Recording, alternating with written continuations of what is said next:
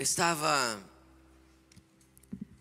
orando hoje à tarde. Esse final de semana foi um pouquinho corrido para mim. Eu ministrei a mesa para pastores aqui sábado de manhã, depois ministrei à noite lá em Castilho. Aí hoje de manhã a gente estava aqui fazendo batismo novamente.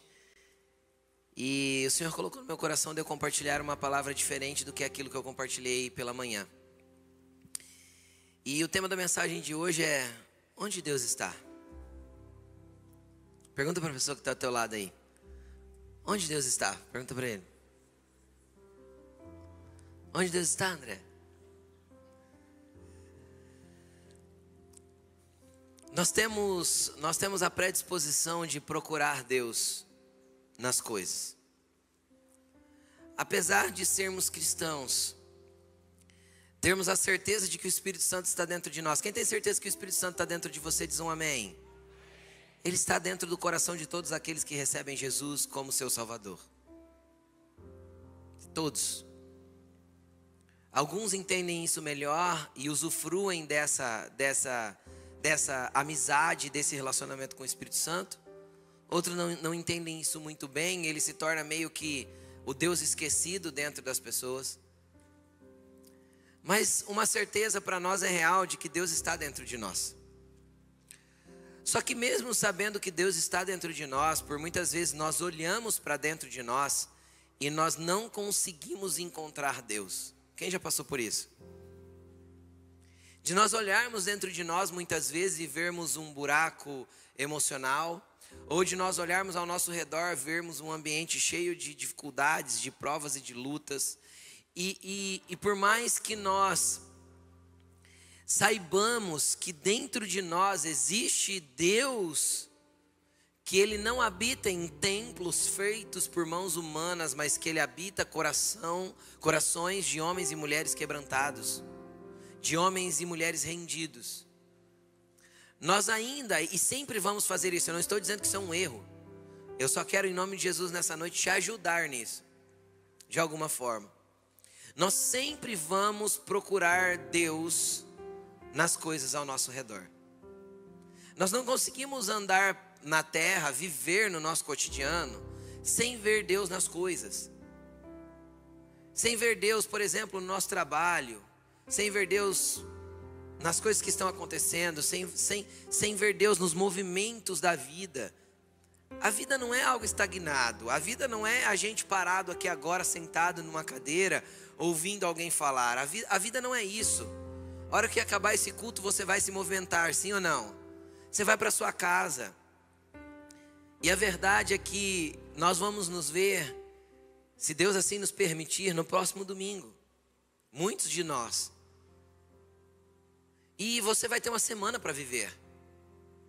E dentro dessa semana você vai ter desafios, você vai ter contas para pagar, você vai ter metas para bater, você vai ter coisas para vender, você vai ter pessoas para atender, você vai ter coisas para produzir, você vai ter que acordar cedo e muitos dias dormir tarde e fazer com que esse ciclo se repita para que você dê conta daquilo que você se comprometeu a pagar, porque às vezes você se comprometeu a pagar mais do que você dá conta, e aí você acaba tendo que trabalhar muito. Mas o que eu estou tentando dizer é que a vida se movimenta, sim ou não? Você vive a sua vida. E são poucas as pessoas que participam dela. Você concorda comigo? São poucos. É estreito o laço de pessoas que participam ativamente da nossa vida. Você concorda? Mas a vida se movimenta. E se nós decidimos e escolhemos ter um Deus conosco, porque esse é o nome que a Bíblia dá para Jesus, Emanuel, que significa Deus dentro de nós. É mais do que apenas comigo, é em mim. Emanuel, na raiz hebraica de como se formula a palavra, significa Deus dentro de nós, dentro do homem. É mais do que apenas conosco. Conosco Ele está aqui. Entende? Em nós Ele está aqui. Então, entenda que na tua vida cotidiana você não está sozinho, nunca. Jesus disse assim, ó: eu estarei com vocês todos os dias, até a consumação dos séculos. Até o fim desta era, Ele estará conosco o tempo todo, todo o tempo. E Ele não nos deixa e não nos abandona. Qual que é a grande dificuldade nossa? E essa é a dificuldade nossa, não tem a ver com Jesus. A grande dificuldade nossa é conseguir vê-lo, percebê-lo. E muitas vezes não compreendê-lo, mas acreditar nele enquanto a vida se movimenta. Quem está comigo? Porque na maioria das vezes, Deus não vai dar explicações. Cutuca o lindão, a lindona que está do teu lado e fala assim: Deus não te deve explicações. Então, Deus não nos deve explicações. E algumas coisas acontecem na nossa vida e a gente não compreende. A gente não entende, bate desespero e a gente não consegue ver Deus nisso. Eu vejo tudo. Tem gente que vê demônio, vê capeta, vê Satanás, vê o outro como Satanás, vê o outro como demônio, não é ou não? Briga com todo mundo, mas não consegue ver Deus em praticamente nada. E a pergunta dessa noite é: onde Deus está? E eu quero ler um texto com você, eu quero que você acompanhe essa leitura comigo. É um texto um pouco longo, mas é para que você veja algo dentro de uma visão macro que eu quero te mostrar dentro do texto. Tudo bem? Então abra tua Bíblia comigo em Atos, capítulo 7, versículo 54. Atos 7, 54.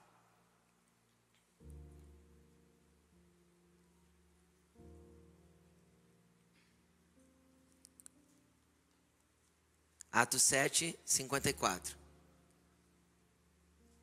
Vamos? Diz assim: ouvindo isso, ficaram furiosos e rangeram os dentes contra ele. Mas Estevão, cheio do Espírito Santo, levantou os olhos para o céu e viu a glória de Deus e Jesus em pé à direita de Deus, e disse: vejo os céus abertos e o Filho do Homem em pé à direita de Deus.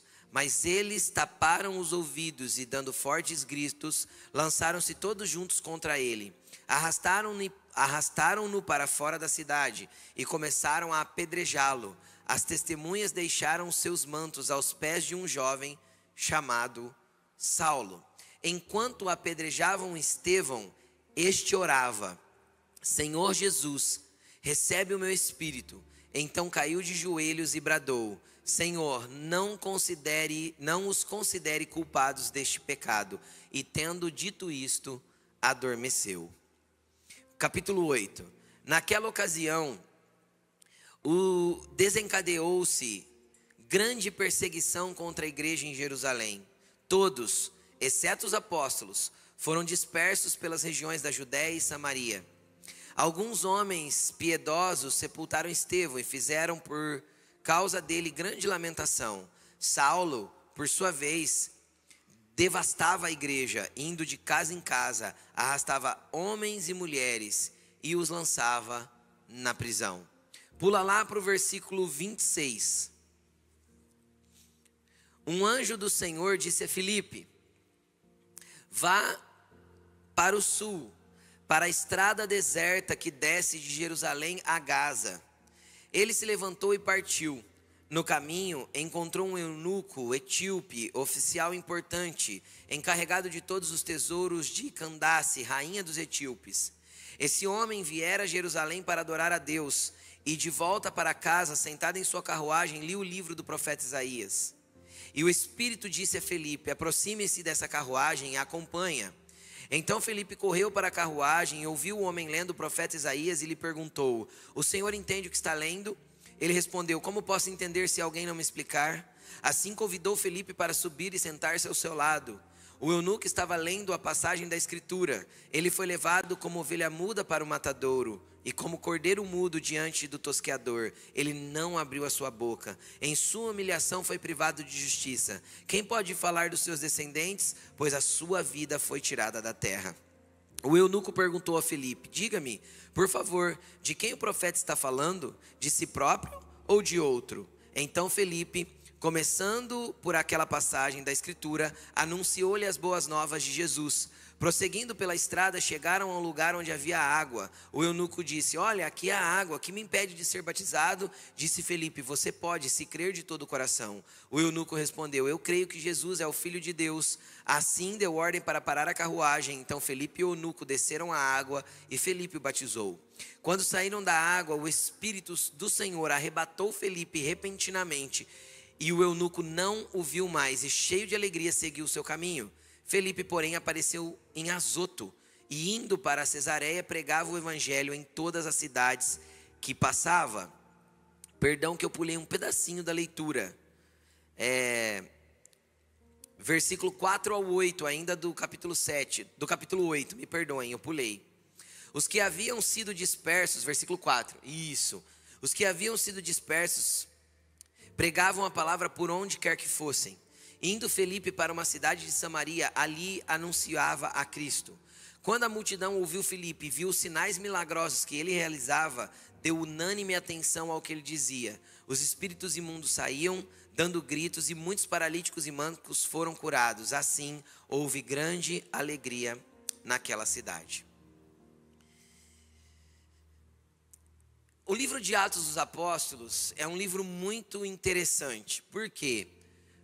Porque ele narra a igreja sendo igreja, não nos templos, não na pregação do domingo à noite, não na pregação do domingo de manhã, não na nossa estrutura de cabeça religiosa que nós temos no Brasil, na onde cristianismo para mim é passar na frente de um lugar que se chama igreja, entrar lá, fazer o meu ritual, seja ele qualquer linha de cristianismo, meu ritual católico, meu ritual protestante, meu ritual evangélico, meu ritual church, meu ritual, qualquer tipo de ritual que seja, na minha liturgia de culto, embora para casa, e eu vivo a minha vida como se Deus não estivesse mais nela o resto da semana. Isso é a nossa cabeça 2000 anos mais tarde. Mas a cabeça dos discípulos 2000 anos atrás não era essa. Porque a igreja não funcionava meramente numa reunião semanal. A igreja era viva e se movimentava. E Deus estava com eles o tempo todo em todos os lugares. Agora deixa eu te explicar uma coisa.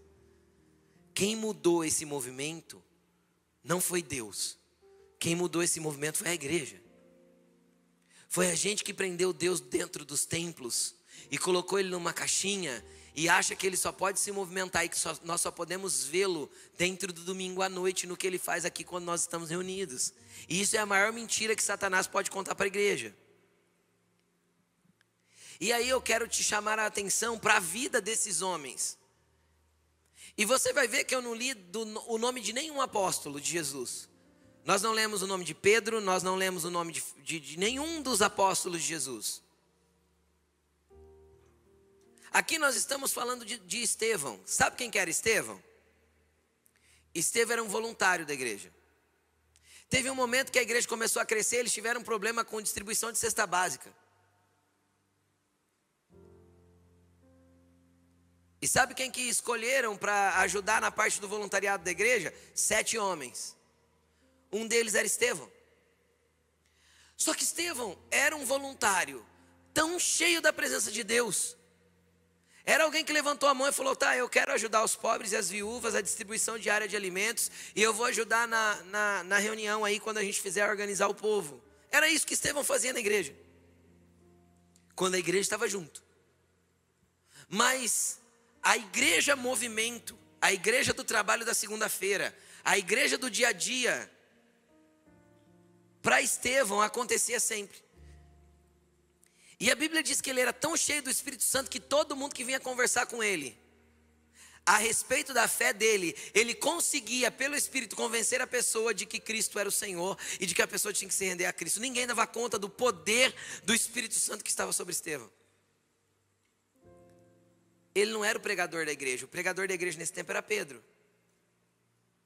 Entende? Ele não era o pastor. Ele não era quem organizava os cultos. Ele não era quem marcava os cultos. Quem está entendendo o que eu estou falando? Quem que ele era? Ele era você.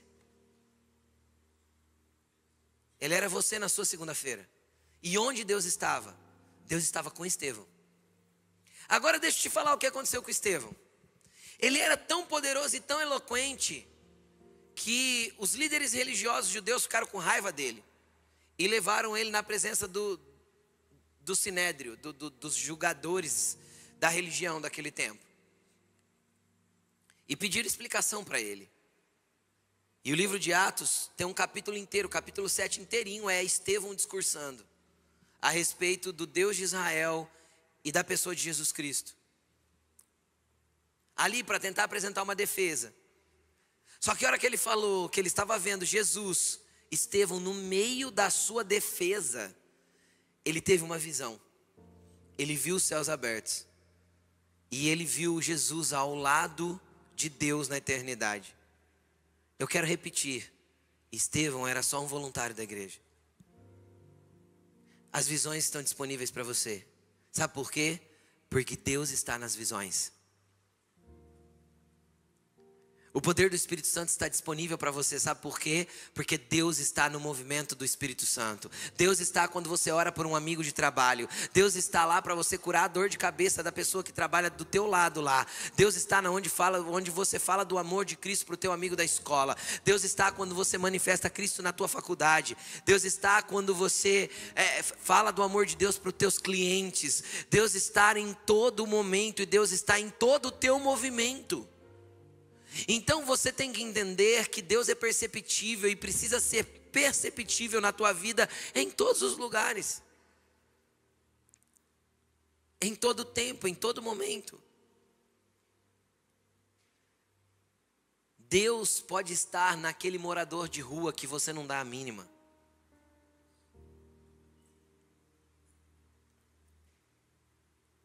Deus pode estar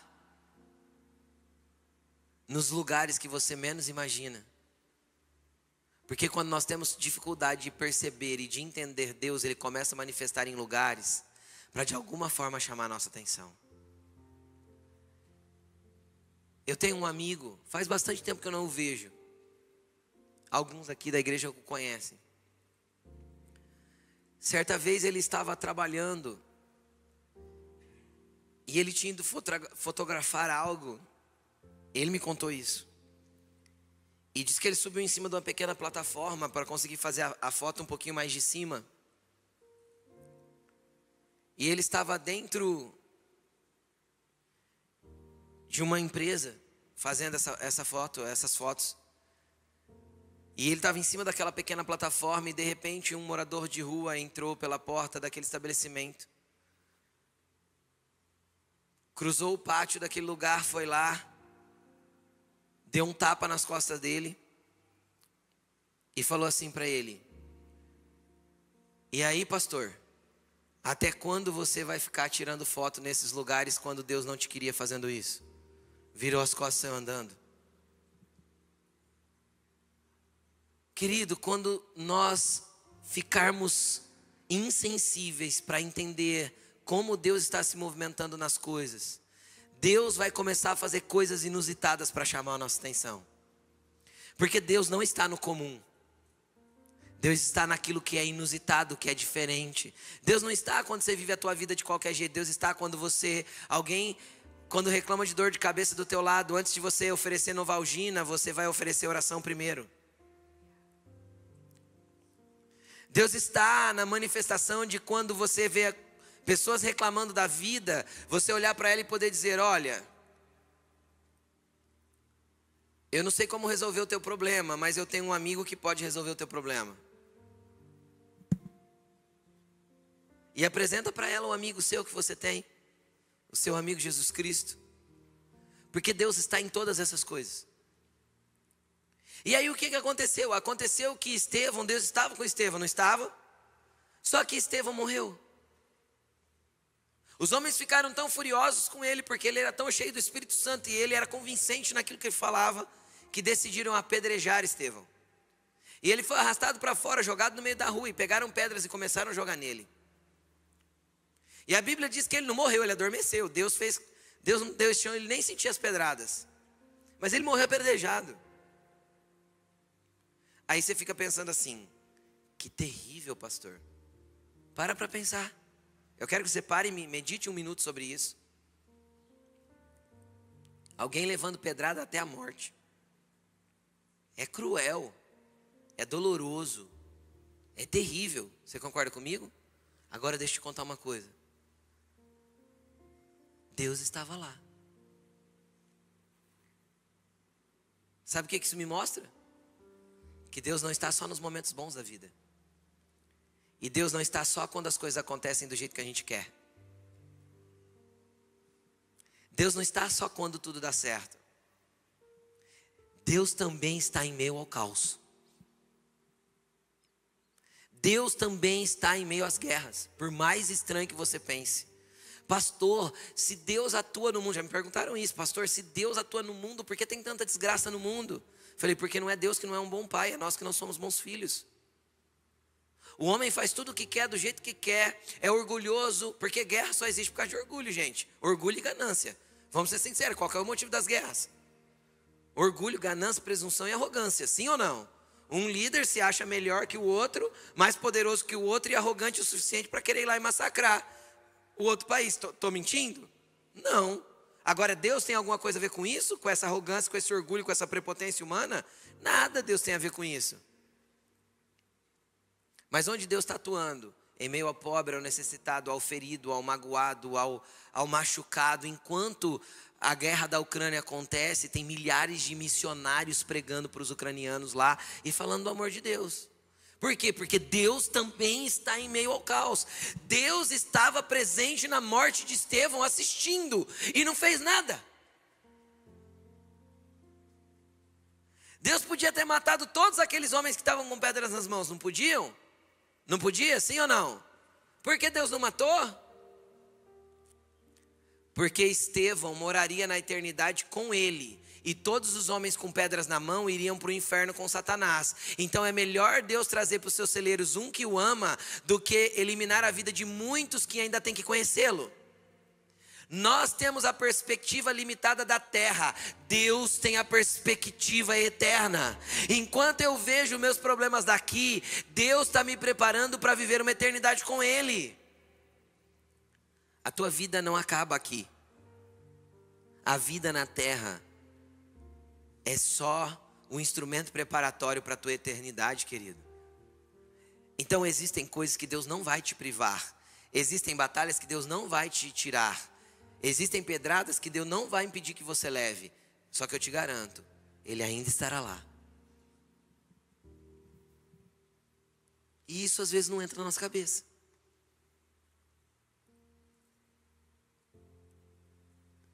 As maiores experiências que eu tive, não vou falar que as maiores, mas umas das grandes experiências que eu tive com Deus, foi os momentos que eu não estava entendendo nada.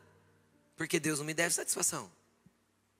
Eu continuo sendo servo e Ele continua sendo Deus. Ele continua mandando e eu? Pode, manda quem pode, obedece quem tem juízo.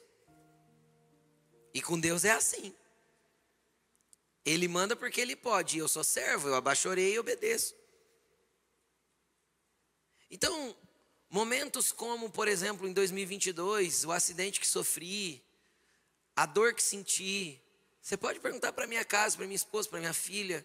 O Vitor já era casado. Se teve murmuração, reclamação da minha parte. Querido, entenda uma coisa. Paulo diz que existe uma chave em estarmos satisfeitos e contentes em toda e qualquer situação. Porque quando eu aprendo a estar satisfeito e contente em toda e qualquer situação, sabe o que acontece? A Bíblia diz que é grande fonte de lucro para mim. Deus estava lá. A Bíblia diz assim, ó, aos anjos do Senhor é dado ordem ao meu respeito.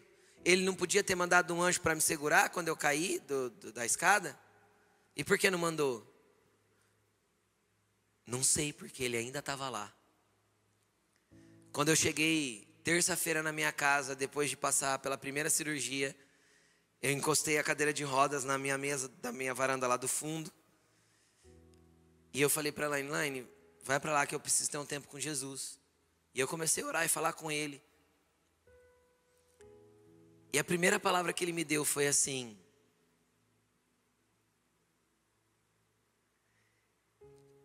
que o poder dEle se aperfeiçoa na minha fraqueza. E que ele coloca os tesouros dele em vasos de barro. E todo vaso de barro quebra. E todo vaso de barro pode ser refeito. Mas Deus continua lá. Deus estava lá e está lá. Em nada do que a gente passa, Deus nos deixa sozinhos. De verdade, quando eu me desequilibrei e caí da escada, eu estou sendo muito sincero. Quando eu me desequilibrei, eu nunca tive medo de altura, não tenho problema com a altura. Não tenho mesmo. Todos esses ferrinhos que vocês estão vendo aí em cima, onde as lâmpadas estão penduradas, essas coisas pretas que tem aí em cima, a maioria foi eu que pintei em cima do andaime de 8 metros de altura. Eu não tenho problema com isso. Sempre fiz. E eu estava quase 6 metros ali fora no pátio, na altura das janelas ali, ó. E quando eu me desequilibrei e caí, eu pensei, deu tempo de fazer isso. Morri. Pensei mesmo. Tipo, morri. Chegou, né? Acabou, fui. Mas aí quando eu estava no chão vivo, e só tinha sido os pés, eu vou reclamar? Se a minha vida foi poupada? Eu vou glorificar, porque Deus estava lá. A gente precisa começar a ter uma mentalidade diferente de como a vida nos coloca situações. Deus é o Deus da vida. Deus está, eu vou dar um exemplo aleatório aqui, Deus está no 4º andar do hospital, quando as crianças estão nascendo. Mas Ele também está no 7º andar, lá na oncologia, onde a gente vai embora todo dia.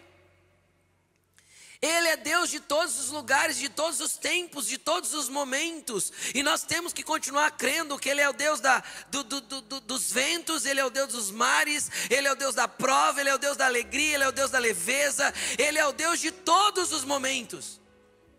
Ele é o Deus que está comigo na praia, quando eu estou sentado de frente do mar, numa cadeira, apreciando a natureza e a beleza do que Ele criou. Ali Ele é meu Deus. Mas se eu estiver dentro de um centro cirúrgico, passando por um momento super delicado, por uma cirurgia perigosa, Ele continua sendo o Deus da minha vida e Ele também está lá.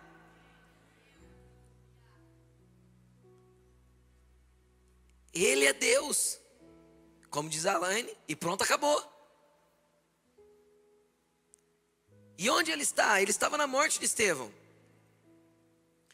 Aí o que é interessante? Estevão morreu. O que aconteceu em seguida? Desencadeou-se uma perseguição contra toda a igreja. E a Bíblia diz que todos se espalharam e saíram de Jerusalém, menos os apóstolos. Repete comigo assim, menos os apóstolos. Sabe por que os apóstolos não foram? Você sabe?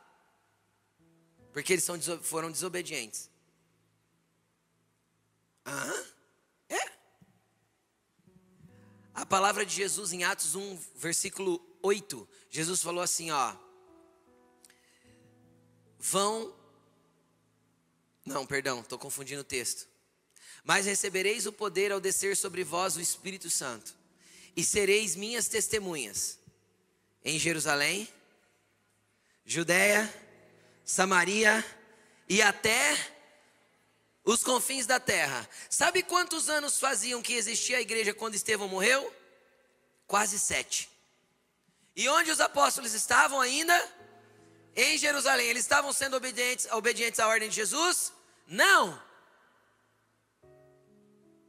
Aí o que Deus promoveu com a morte de Estevão? Enquanto um morria e uma família chorava e homens levantavam grande lamentação por Estevão, não foi isso que aconteceu? O céu se alegrava porque agora a igreja saiu de Jerusalém. Agora a igreja está cumprindo o mandato de ser propagada por todas as nações da terra. Enquanto tem um lado chorando e lamentando e Deus está lá, tem um outro ambiente do céu celebrando porque tem uma igreja em movimento falando do amor dele. E Deus também estava lá. É só a gente que não tem perspectiva de como Deus se move. Então a igreja foi, os apóstolos ficaram, mas a igreja foi. E conforme a igreja foi, eles foram falando do amor de Deus e do amor de Jesus e do poder de Deus por onde eles iam. E aí aparece o segundo voluntário, Filipe, que tinha sido separado lá voluntário junto com o Estevão, no mesmo dia. Nós precisamos de 7 homens cheios do Espírito Santo e tal. Vem Filipe também. Filipe. Aparece a figura de um outro até então desconhecido, ajudante lá da igreja, voluntário lá da igreja. A Bíblia diz que Filipe chegou em Samaria, e lá em Samaria ele começou a falar do amor de Jesus. Jerusalém, Judeia, olha o movimento de Deus aí. Deus estava com Filipe? Estava, mas tinha gente ainda chorando a morte de Estevão. Deus estava com quem estava chorando a morte de Estevão? Estava. Porque Deus está em todos os movimentos de vida aqui, ó. Amanhã cada um vai para uma empresa, cada um vai entrar no seu carro hoje na hora de ir embora. Cada um tem uma casa, cada um mora num bairro da cidade, cada um está em um lugar. Sabe onde Deus vai estar? É em todos os lugares, com todos nós. E Ele quer se movimentar com você e através de você. Entende?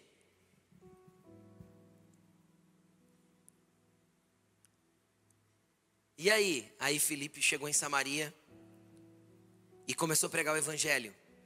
E a Bíblia diz que ele pregava a palavra. E a cidade inteira foi tocada por poder, sinais, milagres e maravilhas. Porque João pregou, o discípulo amado. Pedro, o mais ousado. Filipe, o discípulo de Jesus. Não, esse é o outro Filipe. É o Filipe lá do 1 dos 7. André, Tiago. Não foi nenhum dos que andaram com Jesus. Foi Filipe. Qual? Ah, aquele um lá. Sabe? Não conheço. É, então, mas foi ele. Entende o que eu estou falando? O problema é que a gente se despreza, se menospreza, se acha pequeno. É porque a gente ainda não entendeu o tamanho do Deus conosco. O tamanho do Deus que habita dentro de nós. E o tanto de poder que existe dentro de nós por causa desse Deus. E o quanto Ele quer se movimentar em todo o movimento da tua vida. Aí vai Filipe, cura, milagre, gente sendo liberta, demônios saindo, pessoas sendo curadas. Cara, um avivamento poderoso em Samaria. A ponto de chamar a atenção dos apóstolos. E então Simão sai de Jerusalém e vai lá em Samaria para ver o que está acontecendo. Quando Pedro e João, acho que é, chegaram em Samaria, Filipe ouve o Espírito Santo. Versículo 26, está escrito assim, a gente já leu. Um anjo, não foi nem o Espírito Santo, foi um anjo. Um anjo do Senhor disse a Filipe: vá para o sul, para a estrada deserta que desce de Jerusalém para Gaza. Não é isso que está escrito? Então vamos para o natural, vem comigo, presta atenção aqui. O que estava acontecendo em Samaria? Avivamento, meu irmão. As pessoas se convertendo, tinha gente para batizar, tinha gente para ensinar, tinha gente para curar. O povo estava sendo curado, a Bíblia diz que a cidade inteira estava se convertendo. Maravilha, poder, aleluia, todo mundo na chapação, o Espírito Santo descendo. Ô glória! Eita Deus! Certo? Certo, de repente, a pessoa que foi usada por Deus para isso acontecer, houve um anjo. Sai da onde você está e vai para a estrada movimentada. Quem quer sair do avivamento para ir para o deserto, irmão? Quem quer sair do onde o poder de Deus está se manifestando para ir para um lugar que não tem nada? Só quem entende onde Deus está. Porque se Filipe decide ficar em Samaria, Deus teria ido para a estrada deserta e Filipe tinha ficado sozinho. Porque Deus não está onde você quer que Ele esteja. Deus está onde Ele se movimenta e quer movimentar a tua vida. Deus está no lugar que Ele quer que você esteja. Deus está na onde você obedece o movimento de Deus. Felipe, eu ia ficar frustrado. Eu falei, Deus, o senhor está de brincadeira, né? Agora que Pedro e João chegou, que agora o negócio vai ficar bom mesmo, porque os dois eram muito cheios do poder de Deus, né? Agora que, né? Pô, vamos fazer a coisa acontecer, vamos ganhar todo mundo para Jesus aqui, né? Vamos fazer. Agora o senhor quer tirar o daqui?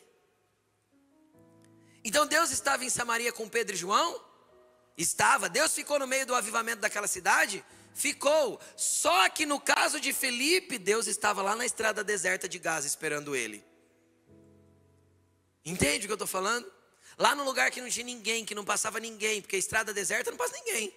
Passa? Não. Não era a estrada principal, era uma estrada pouco usada, meio deserta.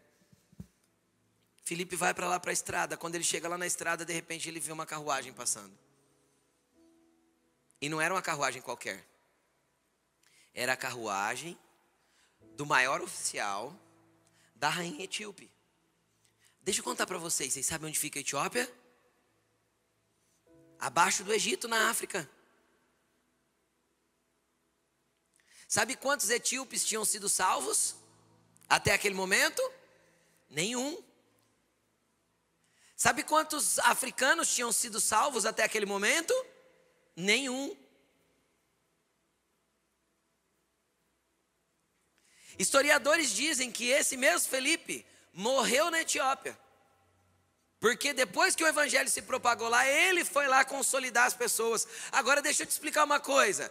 Quem pregou o evangelho na Etiópia foi Felipe? Foi um eunuco, o oficial da rainha. Sabe por quê? Porque Deus se movimenta de um jeito que Ele não deve explicações para nós. Mas se nós obedecermos, nós vamos analisar e ver o movimento de Deus e ver onde Ele está fazendo coisas que nem a gente acredita. E a gente não acredita mesmo, porque eu quero falar para você a respeito do tipo de gente que Deus escolhe para usar. Sabe que tipo de gente que Deus escolhe para usar? O homem era eunuco, gente. Sabe o que é um eunuco?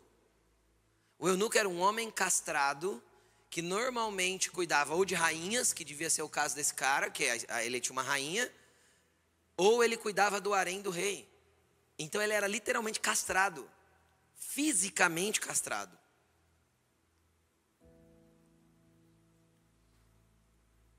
Deus escolheu esse homem para levar o poder dele para Etiópia, para levar o evangelho para a Etiópia. Deus escolheu esse homem, sabe por quê? Porque esse homem era etíope, esse homem não conhecia Deus, mas ele tinha sede, ele foi lá para Jerusalém tentar encontrar Deus. E sabe o que ele estava fazendo? Ele estava voltando para casa frustrado, porque ele foi buscar Deus e encontrou uma religião. Deus não vai abandonar e não vai desprezar uma pessoa que está com o coração sedento em conhecê-lo. Deus manda um Felipe qualquer para correr atrás de uma carruagem. Felipe devia estar bem de forma, eu acho, assim, física. A carruagem andando, a Bíblia diz que ele começou a correr atrás da carruagem. E ele ouviu o cara lendo o profeta Isaías. Imagina o sufoco. Você está entendendo o que você lê? O cara, não, como eu vou entender se alguém não me explicar? Cabeça para fora. Eu posso te explicar. O homem mandou parar a carruagem, Felipe subiu. E deixa eu te falar, o homem não parou a viagem não. A Bíblia diz que eles seguiram viagem, Felipe dentro. Sabe onde Felipe morava? Em Israel. Sabe para onde ele estava indo? Para a Etiópia. Não tinha Uber para voltar não. Mas era o movimento de Deus. E o movimento de Deus muitas vezes não tem nada a ver com o que a gente queria. Não tem a ver com a direção que a gente idealizou para nós. Não tem a ver com o movimento que eu idealizei para mim. Deus se movimenta e quer me movimentar conforme a vontade dEle. Eu só preciso ser obediente para ouvir o movimento de Deus. Olha o Filipino para a Etiópia. Olha Samaria ficando longe. De repente a Bíblia diz, chegando num lugar onde havia água, O eunuco perguntou: que me impede de ser batizado? Nada. Sabe que curso preparatório você tem que ter para batizar? Nenhum. Esse homem era um homem que tinha acabado de ouvir o evangelho, que tinha acabado de entender sobre Jesus Cristo, que era eunuco. Ele já era um homem atípico, diferente do contexto normal das pessoas. Felipe poderia ter posto um monte de empecilho para ele, não podia? Ah, então é que você precisa entender melhor. Não, nós precisamos passar um estudo para você agora, para você compreender melhor a sua fé. Não, nós precisamos agora te preparar para o batismo. Deixa eu te perguntar uma coisa, sabe o que te impede de ser batizado? Nada, desde que você creia de todo o teu coração. Entendeu? Nada. É a mesma resposta que eu dou, a mesma resposta que Felipe deu, eu dou para as pessoas quando elas me perguntam: pastor, o que eu preciso para batizar? Eu falei: você crê em Jesus? Creio. Crê que Ele é teu Salvador, Senhor da tua vida? Sim, então você pode. Nada te impede, nada te impede. Está escrito.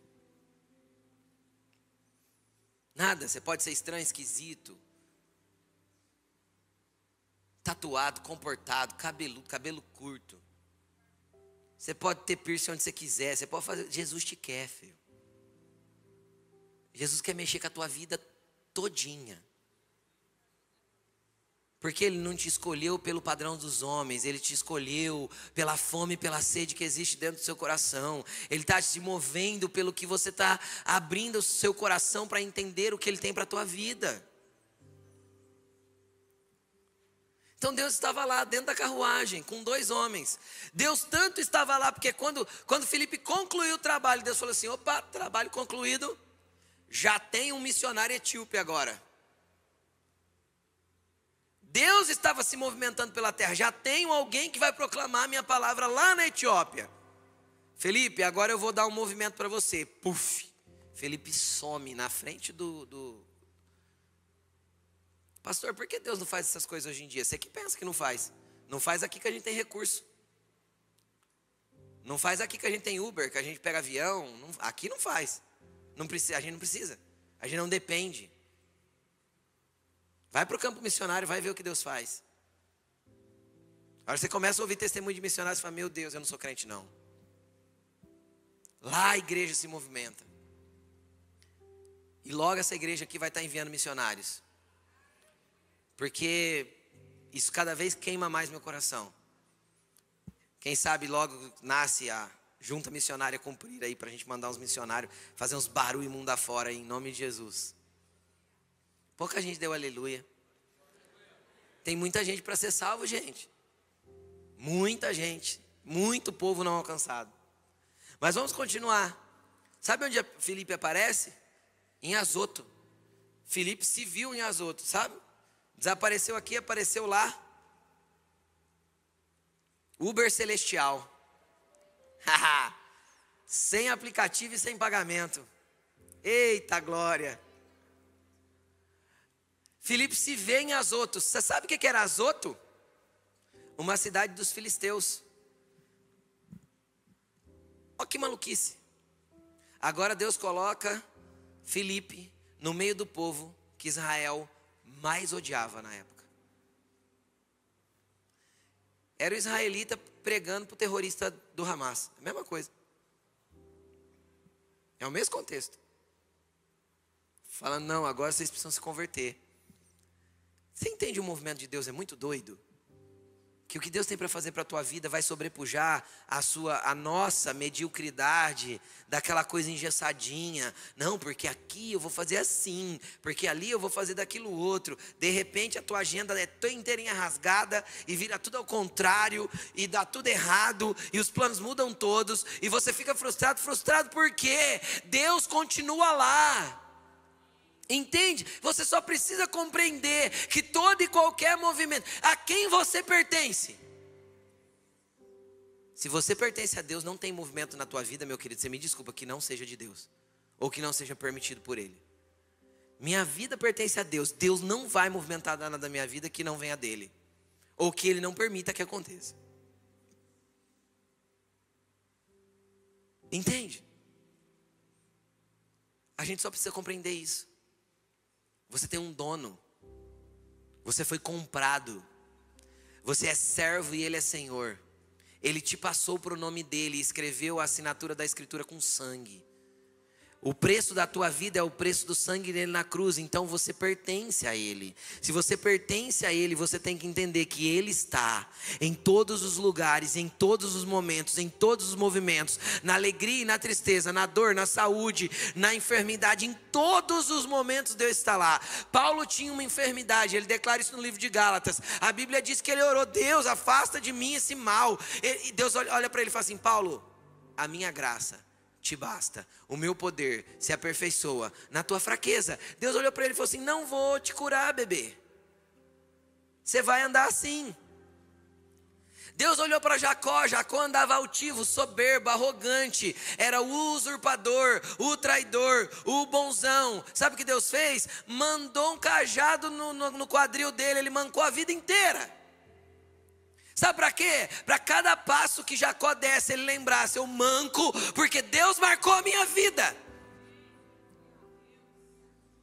Deus também estava lá na manqueira de Jacó. É que a gente limita Deus no nosso bem-estar. Quem está entendendo o que eu estou falando? A gente limita Deus no ai, eu tenho que estar bem para Deus estar comigo. Deixa disso. Você não vai estar bem todo dia. Você está bem todo dia?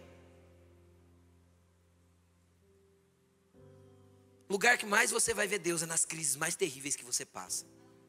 É onde você mais vai reconhecê-lo. É onde mais vai ficar claro que Ele estava com você.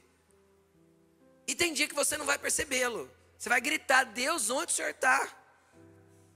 E sabe o que Ele vai responder? Nada. Porque Deus não me deve explicação. Entende? Ele só precisa que eu confie nele. Só. Então sabe onde Deus está? Eu fiz várias anotações aqui. Deus está na morte de alguém que pertence a Ele. Deus está na perseguição da igreja. Deus está nos homens que cumprem os seus mandamentos. Deus está junto àqueles que percebem os sinais. Deus está com aqueles que ouvem a voz do Espírito Santo e obedecem. Deus está num sedento voltando para casa de uma viagem que não encontrou. Que não encontrou Deus. Deus está numa carruagem peregrina. Deus está dentro de um eunuco que fala dele para toda a Etiópia. Deus está na terra dos inimigos.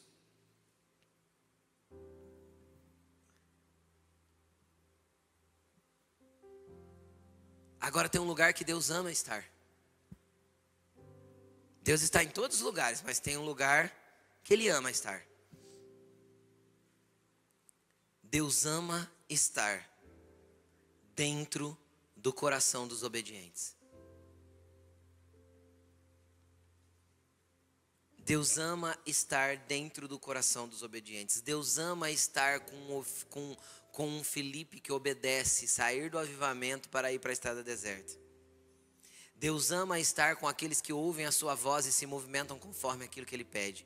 Deus ama estar com aqueles que estão sujeitos ao seu comando. Deus ama estar com aqueles que estão com ouvidos atentos para ouvir o que Ele tem. Deus ama estar com aqueles que oram a cada manhã e perguntam para Deus: Deus, o que o Senhor está fazendo sobre a terra hoje? E o que o Senhor vai fazer nos ambientes que eu vou estar? Conte comigo.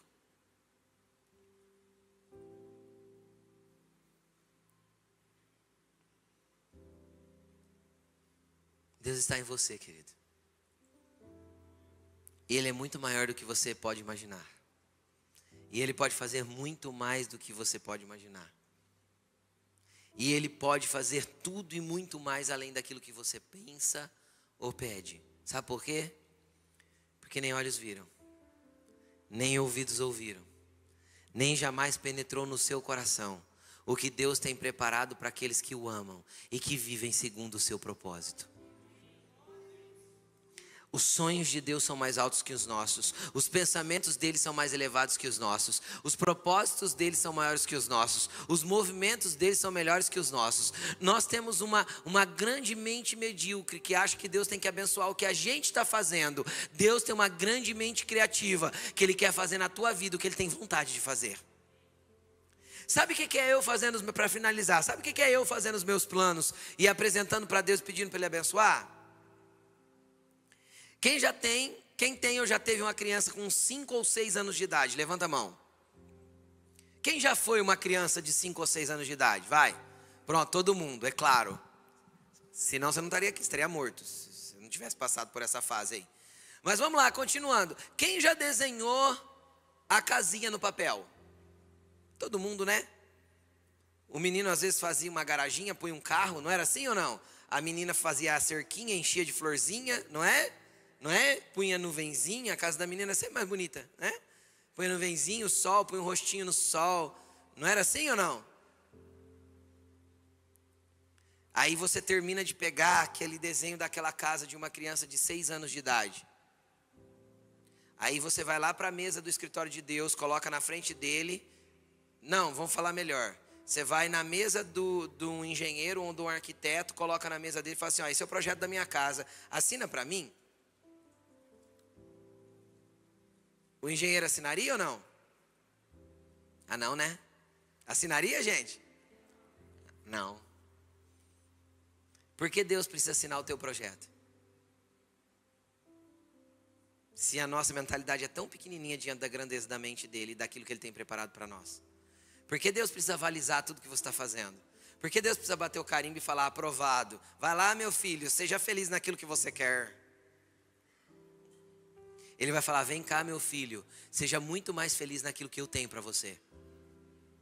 Muito mais feliz. Nós apresentando nossos planos para Deus é a mesma coisa que uma casinha dessa na mão do arquiteto, entendeu? E a gente pedindo para ele: aprova aí, bate aí o carimbo, porque eu preciso construir essa casa. Então você pode desenhar a sua casinha no papel? Claro que pode. Deve? Opa! Muitos são os planos do coração do homem. Então tem que fazer plano? Mas o que prevalece é o propósito do Senhor. Então faz seus planos. Quando você pegar todos os seus planos, joga em cima da sua cama, dobra o joelho do lado e fala: Jesus, ó, isso aqui é o que eu penso para mim. Mas sabe, Jesus, eu não estou importando nem um pouco com o que eu penso para mim. Eu estou me importando com o que o Senhor pensa para mim. Então, se o Senhor quiser rasgar alguns, pode rasgar. Se o Senhor quiser rasgar todos, eu acho que vai ser melhor ainda. Apesar de eu não entender muito bem. Mas eu quero que o Senhor cumpra a tua vontade na minha vida e não a minha. Pode ser que Deus tire um dos papéis do meio e diga para você: filho, isso aqui tem tudo a ver com o que eu quero que você viva. Se encaixa no projeto. Entende? Vai lá. Porque Deus ama nos dar aquilo que a gente quer, desde que aquilo não nos afaste do propósito. Você consegue entender? Deus não tem problema em nos dar presente, Ele também está nisso. Que tipo de coisa Deus tem prazer em nos dar? Tudo que você imagina. Uma vez eu estava na Argentina, e a gente estava em Buenos Aires. E eu não sei se alguém aqui já foi para a Argentina, mas pode ser que mudou, mas na época era assim, pelo menos. É muito difícil encontrar frutas frescas na Argentina. E muito difícil encontrar suco natural. Não tem muita fruta e muito suco. É mais industrializado mesmo. E aí a gente estava, eu vou falar até onde a gente estava. A gente estava de carro indo da região central de Buenos Aires para a região onde fica o estádio do Boca, a Bombonera, porque a gente estava indo lá conhecer o estádio. E é uma região mais periférica, porque o Boca é um bairro fica num bairro de periferia.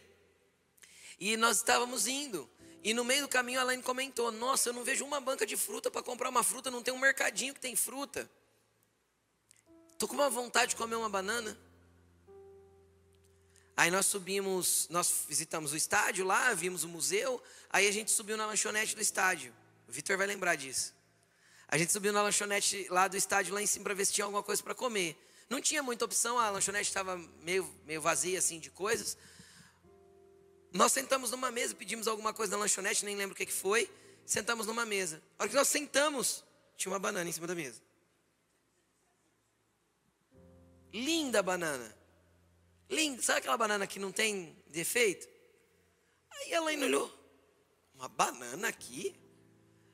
Aí nós perguntamos para a moça: tinha alguém sentado daqui? Ela falou: não, faz tempo que não entra ninguém na lanchonete, lembra? Não tinha ninguém na lanchonete. Aí a Elaine perguntou: e essa banana? A moça fez assim: não sei. Aí ela já começou, oh, Jesus, obrigado, o Senhor providencia uma banana para mim.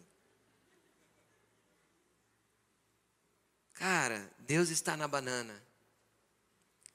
E Deus está nas coisas grandes da vida. Se Deus se importa com atender o desejo de uma banana de um filho seu, por que você acha que Ele não atentaria para a tua vida, para ouvir o teu coração e entender o que você está precisando? Deus está com você. Você só precisa perceber os sinais do Deus que anda contigo. Você precisa perceber esses sinais. Existem bênçãos que a gente fica correndo atrás. Eu falei isso hoje de manhã. Mas deixa eu te falar uma coisa, a promessa de Deus não é para a gente correr atrás de bênção. É para a gente ter Deus, porque as bênçãos nos alcançarão. Então, como diz o meu pastor Luiz Hermínio, está na hora de você sair da fila da bênção e entrar na fila do propósito. Porque na fila do propósito as bênçãos correm atrás de você. Todas essas bênçãos virão e te alcançarão. Entendeu? Tem coisas que vão chegar em você e você nunca projetou. De repente tromba na tua vida. A porta se abre. As coisas se escancaram. E você fala, Deus, não é possível que isso está acontecendo. Ele só fala assim, entra. Você tem andado comigo, eu vim na tua frente. Vem. Vem para dentro. Toma posse daquilo que eu tenho preparado para você. Onde Deus está? Deus está em todos os lugares, em todo o tempo, em todos os momentos. Isaías capítulo 6 diz que Isaías teve uma visão e ele viu o Senhor. E quando ele viu o Senhor, tinha anjos ao redor dele que cantavam uma canção. E a canção desses anjos era, Santo, Santo, Santo é o Senhor dos exércitos. Toda a terra está cheia da sua glória. Toda a terra está cheia da sua glória. Toda a terra está cheia da sua glória. A glória de Deus cobre a terra. Por que ela cobre a terra? Porque a igreja está sobre toda a terra. Entenda uma coisa, Deus está no seu trono. A terra é o estrado dos seus pés. A igreja é os pés que movimentam Deus sobre a terra. Porque Ele é o cabeça e a sua igreja é o seu corpo se movimentando aqui. Então a glória de Deus cobre toda a terra. Sabe por quê? Porque tem filhos de Deus em todos os cantos, em todos os lugares, em todos os países, em todas as empresas, em cobrindo a terra da glória dele. Agora, por que nós não manifestamos? Por que nós não vemos Deus nisso? Por que nós ficamos trancafiados nos nossos problemas, nas nossas dores, nos nossos rancores? Deixa eu te falar uma coisa. Sabe que jeito você vai ser curado das suas emoções? Propaga esse Deus para todo mundo. Fala desse amor mesmo chorando, mesmo em lágrimas, mesmo nos dias difíceis. E quando ninguém estiver vendo Deus na tua vida, você fala, vocês não estão, mas eu estou. Porque Ele continua comigo. Porque Ele continua sendo meu Deus. E o choro pode durar uma noite, mas a alegria ela vem pela manhã. O sol da justiça vai raiar sobre a tua vida. A noite não dura para sempre. A prova não é para sempre. A batalha não é para sempre. Daqui um dia você está comendo dos despojos dessa guerra. Daqui um dia você está usufruindo dos despojos, das dores que você está passando hoje.